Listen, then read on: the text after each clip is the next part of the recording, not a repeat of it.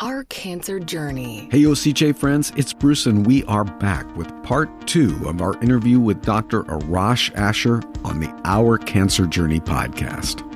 On today's program, we're going to be discussing some fascinating concepts that could actually affect your cognitive ability. And I'm not talking about just for people with cancer, it applies to everyone. Check out this clip from the show. One of the things that's been discovered is that chronically lonely individuals have upregulated, they've turned on the genes that produce these inflammatory cytokines.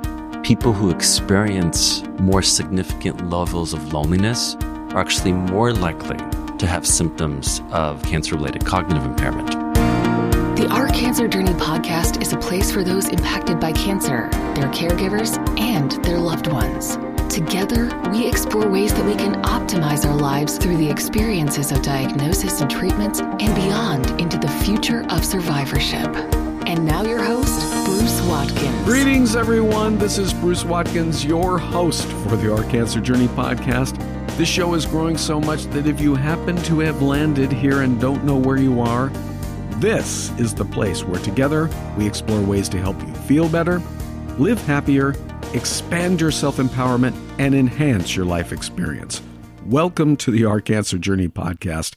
I'm so happy that you tuned into this show because our guest, Dr. Arash Asher from Cedar Sinai, is a brilliant man and he's a leading voice in the survivorship movement, and he's got some fascinating things to share with us today. So, as you know, in the last episode, which was part one of our interview with Dr. Arash, we spoke about the concept of chemo brain. We unpacked it a little bit, looked at some of the symptoms that cause it, and talked a little bit about the history and the unfortunate bumpy road it took for patients to convince people in the medical community that this symptom was actually real. Well, thankfully, we are way past that now, and there's been a lot of research on this chemo brain thing. As a matter of fact, the name chemo brain has been renamed. And the reason why is because people like me and thousands of other folks that did not get chemo but got other treatments had very similar cognitive issues after these very aggressive treatments. So it's now called cancer related cognitive impairment. Okay. And Dr. Asher said, hey man, that's a mouthful. So he gave us an acronym, CRCI. You're going to hear CRCI in this episode because we're going to continue to talk about the cognitive challenges after illness and treatment. And one of the most fascinating things in this space is that we're now starting to realize that cancer related cognitive impairment or CRCI goes way beyond just the physiological issues.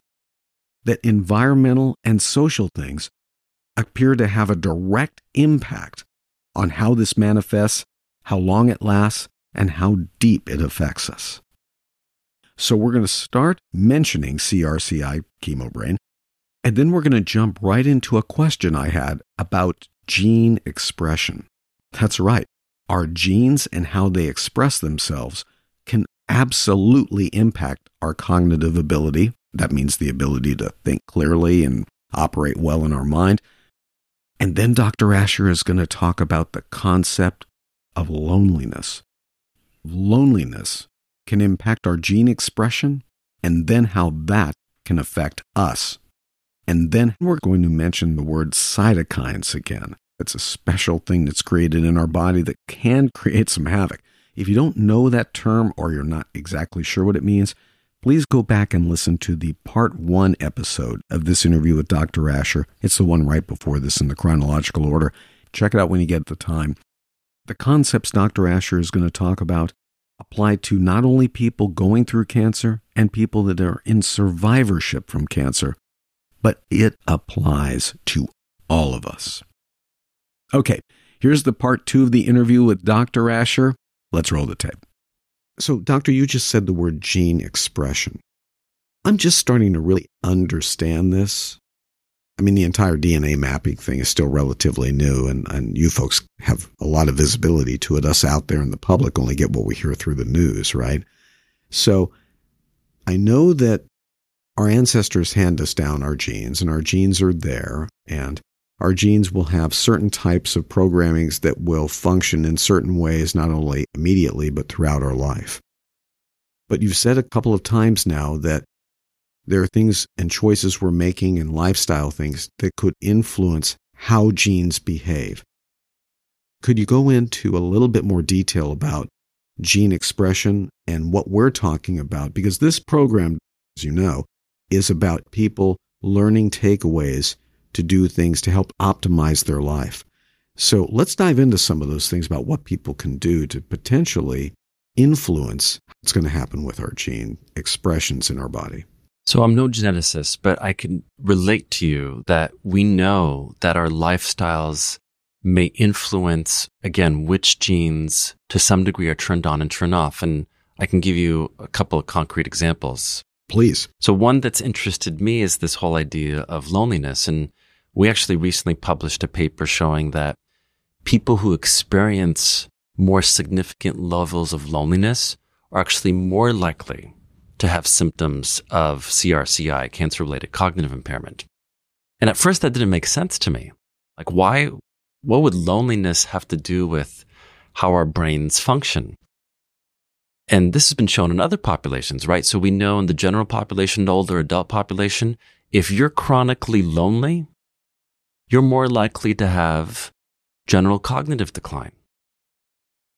Which again may not make sense, but one of the things that's been discovered is that chronically lonely individuals have upregulated, they've turned on the genes that produce these inflammatory cytokines. Ah, see, it's now all coming together. We used to really separate the emotions feelings of detachment and all those kind of things to be just psychological things. Those were over in that bucket. But we're now starting to see a direct connection between physiological things happening in our body due to attitudinal things, behaviors. That's fascinating. I think it makes, again, ancestral sense. So imagine ancestrally if I kind of lost my way from my tribe and I was living out in the jungle all by myself what, what can we imagine? I could imagine that I'd be more vulnerable to a predator attack, right? Mm-hmm. And I think um, our bodies and its infinite wisdom is doing what it can do best to protect me. So if I'm more vulnerable to an attack and a wound, I'm probably going to want more of these inflammatory compounds ready to go to, to create a response to help me heal from you know, that, that wound, that injury, that, that infection. And of course, that's an advantage because I want to make sure I make it through this acute, you know, event.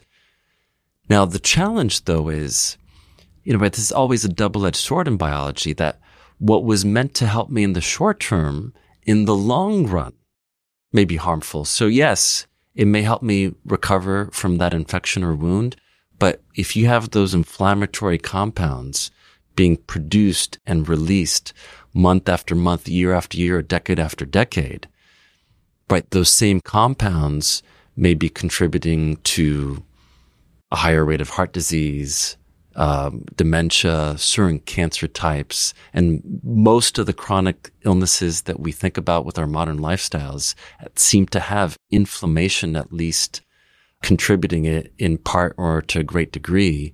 And that's just one example again of how the way we are living our lives may be changing how our biology may be playing out. Wow. That is so powerful, doctor. So, Dr. Asher, there's so much happening in the social sphere that we're in right now while we're recording this.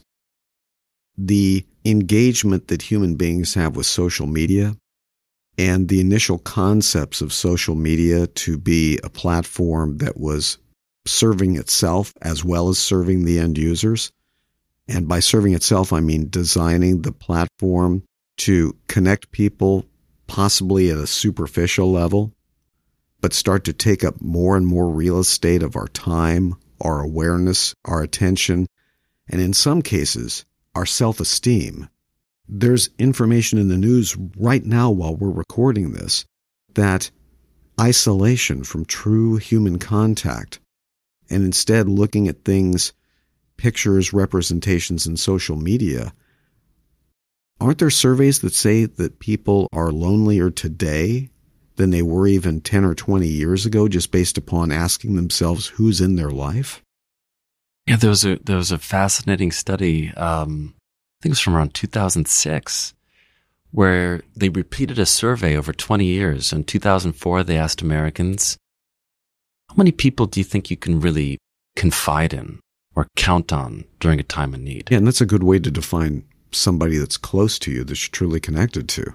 Right, because it's worth mentioning that loneliness is a subjective phenomenon, right? It's it's ultimately how I perceive my situation and my environment rather than some objective number. Right, because people can be lonely in a room full of people. They could be lonely with other people that are around them and may even want to connect with them, but their feelings about what's going on may prevent them from connecting. So continue, Doc. Yeah, you could be married and lonely. Right. Right. They, they tend to go together. That isolation often leads to loneliness, but that's not always true. And we could all think, think of exceptions. So we were talking about that survey.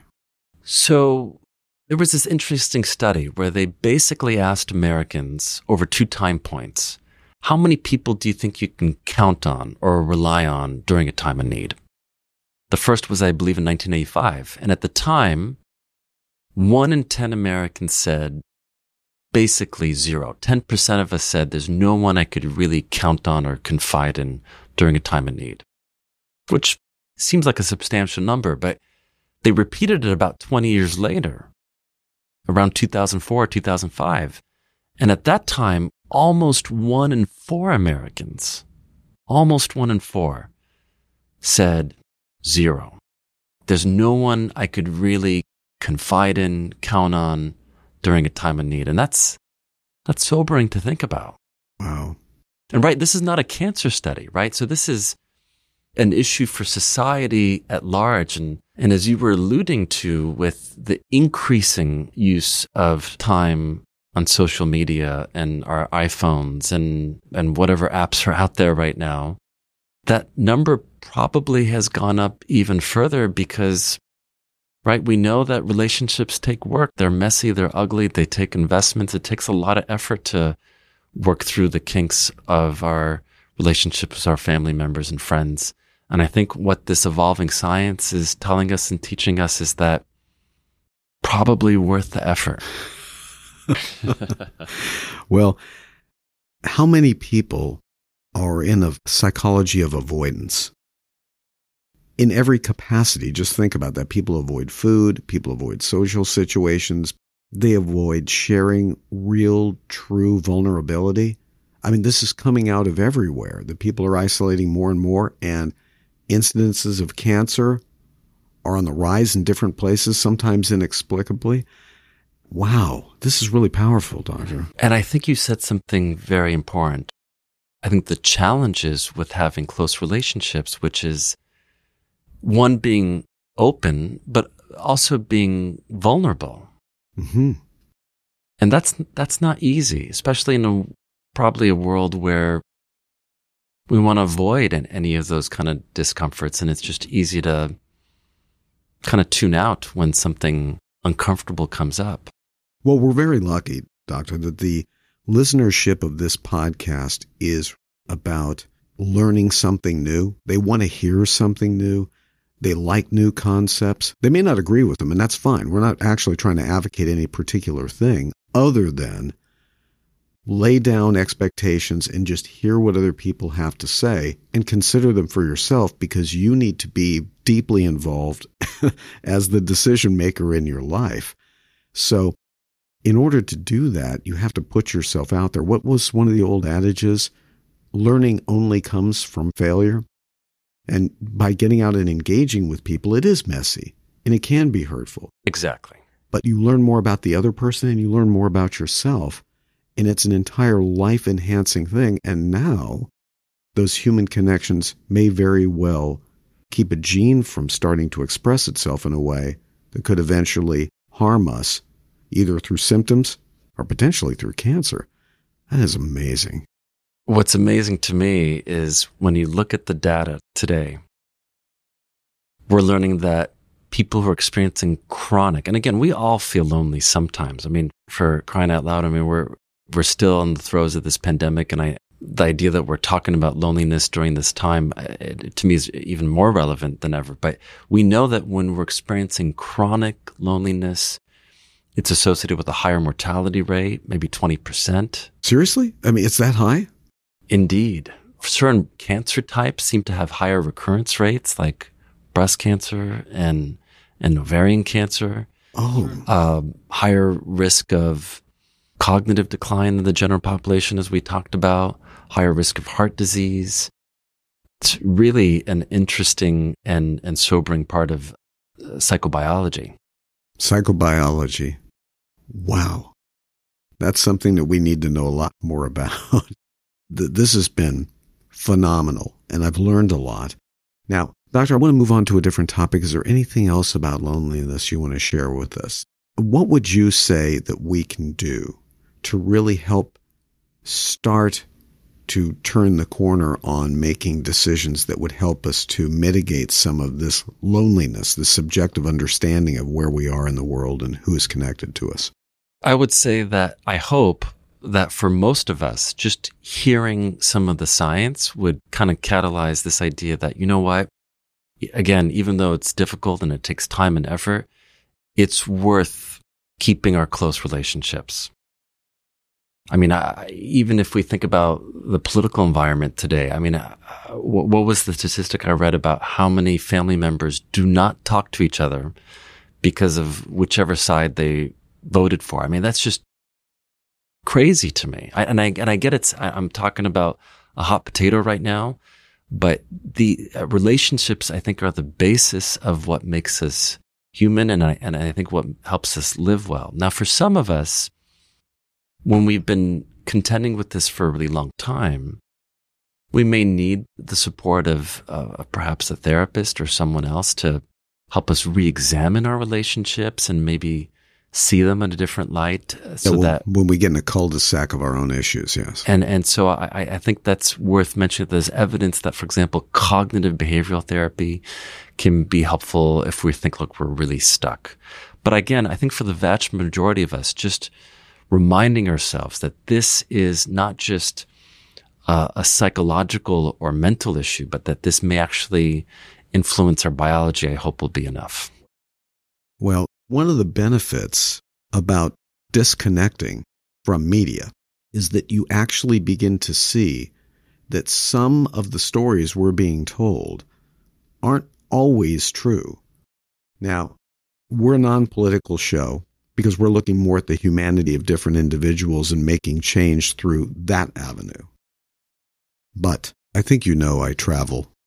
And one of the benefits, I've gone to different parts of the country where, oh yeah, there's very strong political ideals, and sometimes they espouse some of the stuff that if you want a negative archetypal person of that particular other side, and a lot of people have that picture of that person, and sometimes it's projected on people. I know people that consume certain types of media and never have spoken to anybody that doesn't think like them. And the different self mythology that they've built about why they shouldn't speak to these other people gets stronger and stronger. And you go to some places, especially places where people need to rely on each other to keep an eye on each other, there are people with the exact same political persuasions, but they know they need to be talking to each other. And when they do, they begin to realize hey, some of these archetypal false things I'm hearing aren't true about these other people.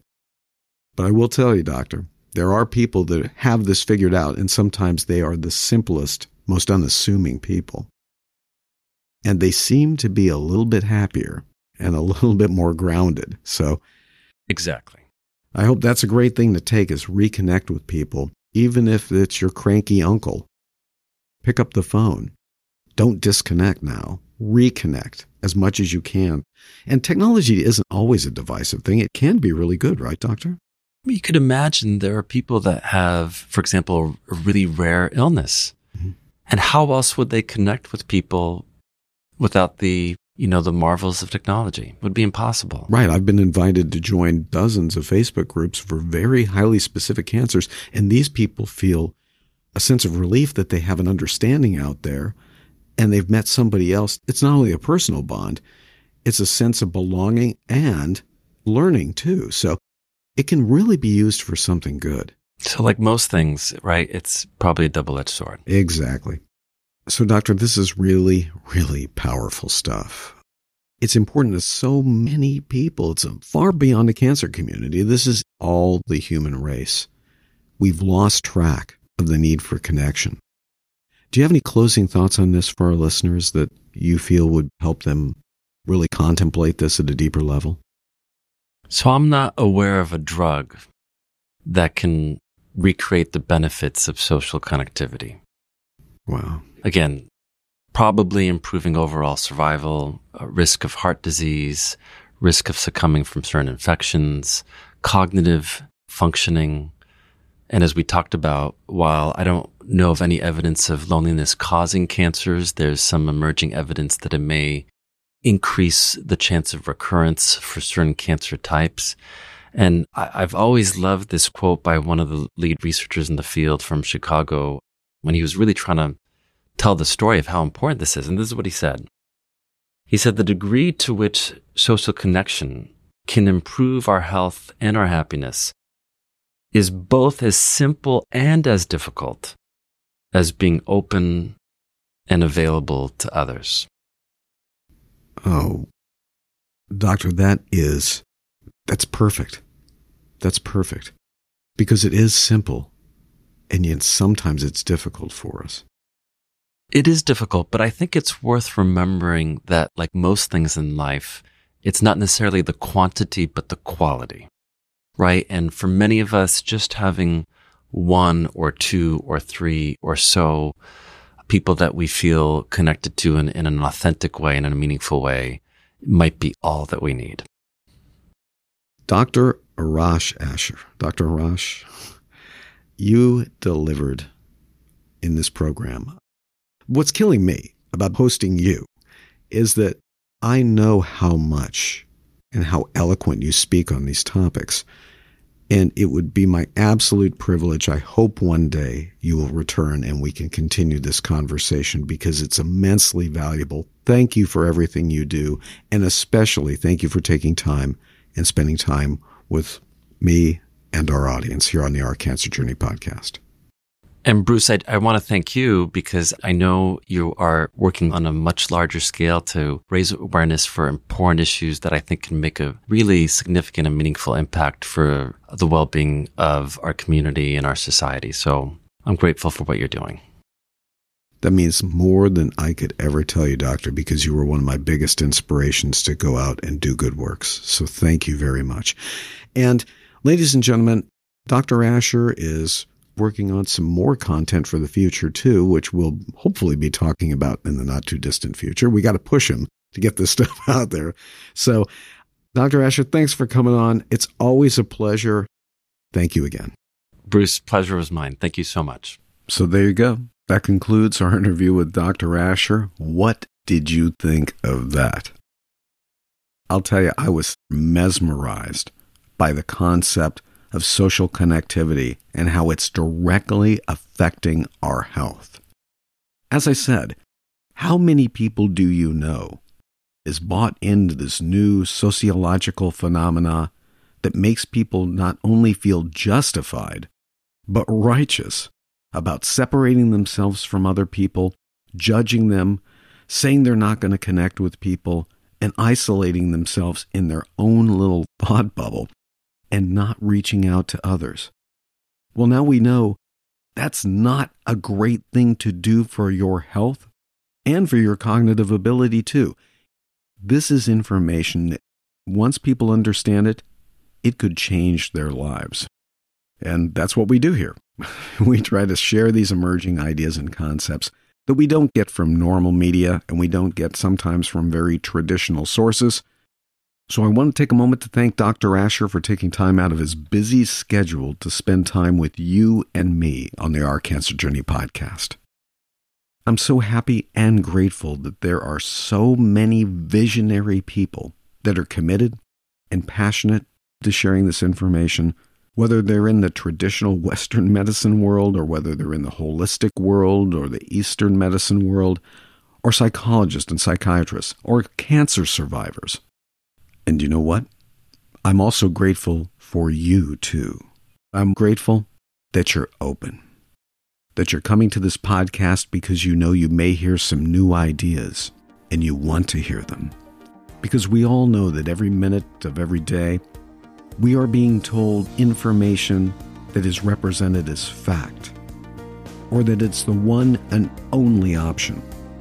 And while sometimes that may be true, other times there may be other opportunities, new developments, new discoveries, and emerging procedures.